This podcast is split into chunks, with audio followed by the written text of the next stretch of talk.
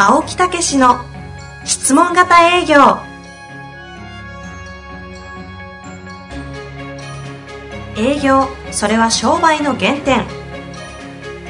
トヨタ大阪ガス生協などの営業マンも実践。2万人を超える営業支援を行った青木武が営業の真髄を語り尽くします。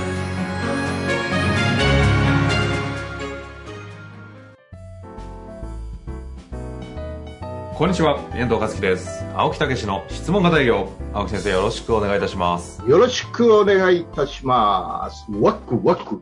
いやー、本当にね、最近話でしょししてないんやけどね。最近の話しかしてないです、ね。ゴルフ、あゴルフ、ワクワク。昨日ちょっとメールがやたら飛んできてたんで電話したら、なんか音するなぁと。ん？打ってんなカーン、カーン。そうそう、そんななんか、きっとこれは打ちっぱなしだな。いやー、本当に、あの、研究しがいがあるね、ゴルフ。うん。あの、ということは、ね、上手か下手かということは置いといて。置いといて。置いといて。い置いといて。やー、なんかね、ワクワクすんだよね。未だに未だに。続きますよね、ゴルフのワクワクは。そうそうそう、もうね、もう3時ぐらいに目覚めるもんね、その日。まあ、いつも3時に目覚めんねんけど、いや、もうややこしいな。いつも、あの、あの、もう、あの、もっと早く覚めるもんね。ゴルフ、10時ゴルフ。10時頃になったら、もう12時ぐらいに目覚めて、1時に目覚めて、2時に覚めて、3時に覚めて、それあの、目覚めじゃなくて寝れないんじゃないですか？起きとこうか、みたいな。本当に。なんか、あのね、研究を、あのこうしたらどうや、ああしたらどうやって言って、全然たどり着け、分かったみたいにしたらまたあかんしね。そうかみたいなね。じゃなくて、もうじ自問自答しながらやってるんですか？そうそうそうそう。いやいや、その、まあ、その指導も習ったこともあるし、指導もありながら。うんあまあ、習ったことはあるし、今はもう YouTube でいろいろ見ながらね。うん YouTube 見ながらやってるんですね。あいやー、そういう、こう、なんか、こうね、すごいね。うんそういうふうに引きつけることがすごいね。ゴルフが？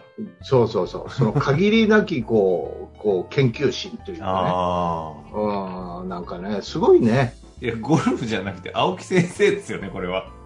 営業もそこまで。だって営業、この間出たワクワクシリーズ2弾の生田さんえが言ってましたよ。えなんて。やばいと。うんあ。のいや、僕も正直自分で自分のことやばいと思ってる部分があります。ちょっと変だっていうのは自覚はしていると。ただ、いやー、どの角度から、どんな切り口で営業のこと聞いても、何にも、だから多分考え尽くしきってるんでしょうね、あの方は、みたいな。あ、そうなんや。いやー、最高に楽しいです、この仕事。ありがとうございますって、最後言われました。え、どの角度からでも答えてくれると。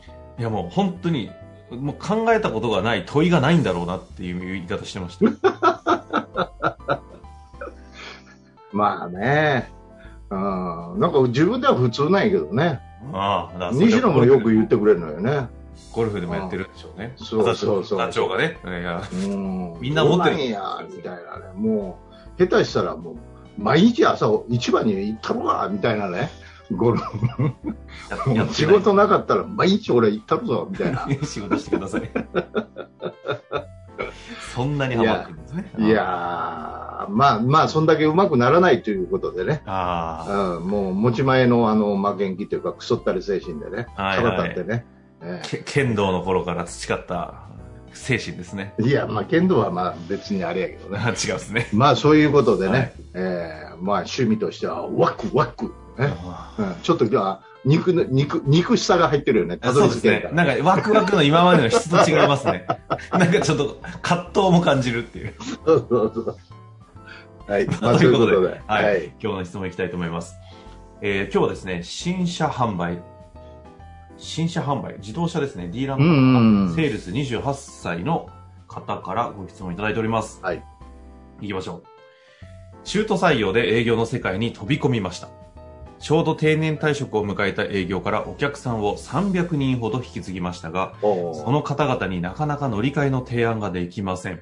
うんうん普段は訪問活動をしているのですが、ただのよ御用聞きで終わってしまいます。うん。うんうん乗り換えを検討してもらうために訪問して何を話せばよいのでしょうかまあ、これはもう本当に質問型営業の基本中の基本やね。ですね。基本の基本かもしれませんが。はい。何だと思います？出たー。逆質問。ワクワクしないやつ。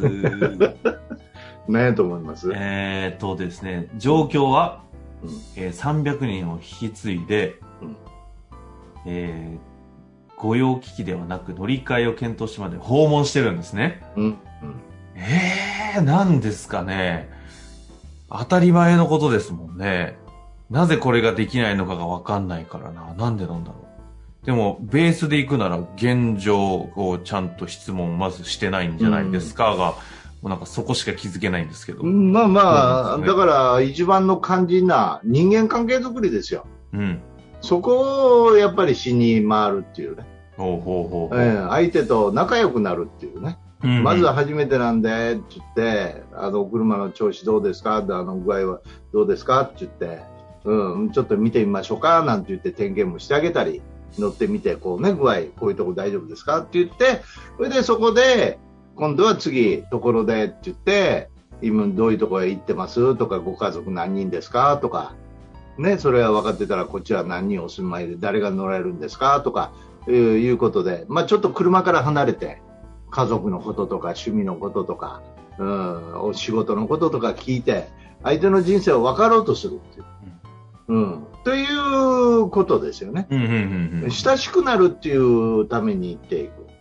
そうしてる間に、いや、実はこういうとこ行ってとか言ったら、じゃあ、そういうとこへね、行かれるんやったら、ね、長距離もあるし、いいところにもあるし、ね、なんかお車のこととかなんかないですか？って言って、元へ戻していく。うん。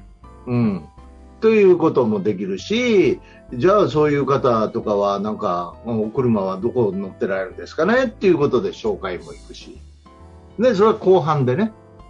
ううんん。まずは純粋に相手のことを聞いて楽しむっていうことをやってたら、うん、ちょっとある程度時間を経ったらそういう話になってくるよね。ああ。ねこれってあの、それができないのっていうのは、やっぱり営業を売らなきゃいけないとかっていう感じになるものなんですか？もうさ、いや、いろんなとこに、こう、それができない理由があるのかなと思ったんですけど、いや、もう。なんでなんですか？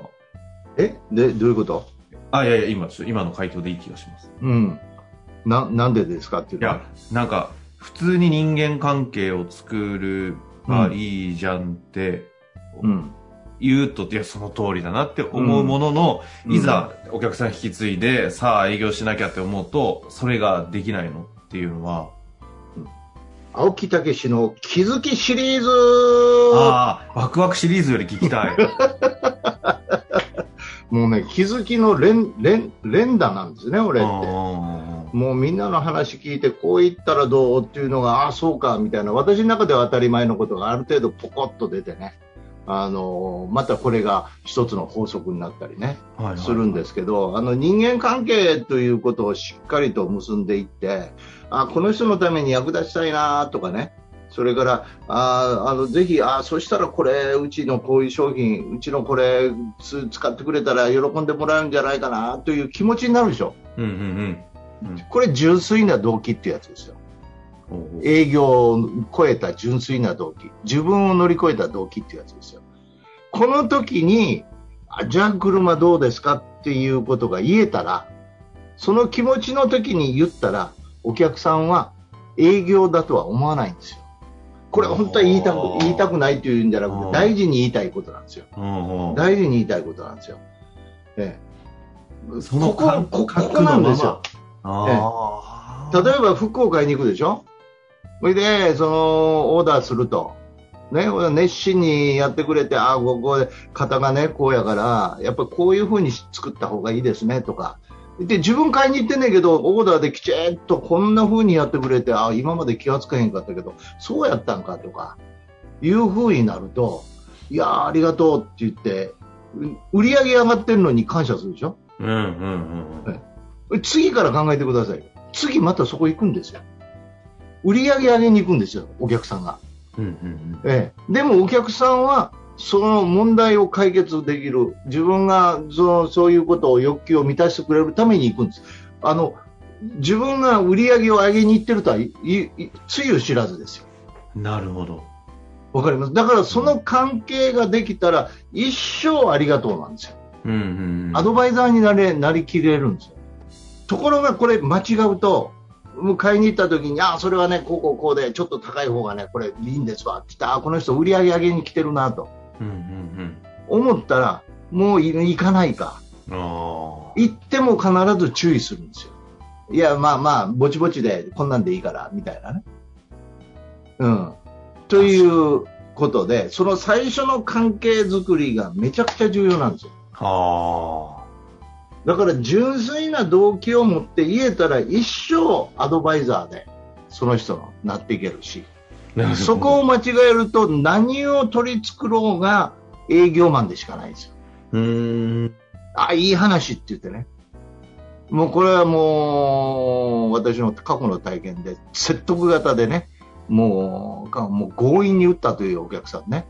ええ私、私がね、もう10年も20年も30年も前ですよ。私が行ったら、緊張するからね、相手。またなんか見に来たんかな、みたいな。か壁にババンって手をついて避けたっていう話ありましたね。そうそうそうそう。でね、あの、金沢の人のとこ行った時に、久しぶりにね、もう20、25年ぐらい前にね、の人に電話してね、あ行くんで、みたいなね、ちょっとこう、まあ、その頃一生懸命やってるつもりやけど、説得やったんでしょうね。うん。だからその人、喫茶店でね、来たんですよ。遠巻き見てて、ガラスのあれやから。すぐ入ってこないんですよ。ずーっと外側からあれが、まあ、あの、外側が、内側から見えるけど、外側から見えないんですよね。はいはいはいはい。マジックミラー。うん、違う、マジックミラーじゃないですよ。何？なんていうの？まあいいです、はい。それで、こうやってやってるの分かるんですよ。なかなか入ってこないんですよ。まあ、店を探してたとは思えないんですね。それで、パッと入ってきたんですよ。ああ、どうもって言ったら、ちょっとこう、間を空けて、ああ、どうも。青木さん、買いませんからねっていう、本当に言われたんですよ。へえ。こっちは単に懐かしくて会いに行っただけなのに。純粋な動機なのに。そう。うん。だから、いくらね、この最初の関係があかんとね、ずっとそう思っちゃうんですよ。ああ、まあ向こうからしたら青木さんという人はこういう人っていうレッテルがありますもんね。そうそうそう。それでもう私なんか本をたくさん出して、まあそういうふうなことでね、あの、習っていきたいな、ね、分かってもらいたいなと思って持ってくでしょ？うん。おいお前、また誰かお前騙して書かしたんか？マジ？マジ。マジ？えだから営業の相談ってもうそういう人たちは来ないんですよ、うちへ。え他へ行くんですよ。あっても。ー今まさにその質問をしたかったところなんですけど、うん実際には今純粋な動機で初めからもう質問型営業を知ってアプローチできた人はいいですけど、うん。大体が純粋な動機じゃない関係性になっちゃっている人が多いじゃないですか。うん。ここを質問型営業を通して今度変えていかなきゃいけないじゃないですかっていうことって、今の話まさにじもう事例としてそのままだったんですけど、できるんですか？まあ諦めた方がいいね。嘘マジ？ぐらい、ぐらいぐらい。うん諦めた方がいいぐらいですね。マジか。うん。で、いや、かといって、あの、すごく、その、悪く見てるわけじゃないんですよ。そういう一生懸命やる営業マンで、まあ、そのレベルで、まあ、可愛いやっちゃなと思って買ってくれたみたいなね、レベルなんで、うん。だから、あの、その人の成長、その、その人が成長したから、あの、なんか、学ぼうという観点ではないんですよね。うーん。そのイメージがつきまとうんですよ。それをふ変えてでもお役立ちのコンサルタントであるという形に持っていくのは結構至難の技でもあると。そうそうそうそう、私もど努力したんですよね。だけど、やっぱりこれはあの人間としては付き合うけども、その専門的な部分っていうのは、まあまあ、なんかあればあのそういう相談にも乗るんですけど、やっぱりちょっと違うんですよね。あの本当に今の関係で、えーこう望んできやってきてくれた人たちとはね、残念ながら、それは私が作ったみたいなところですよね。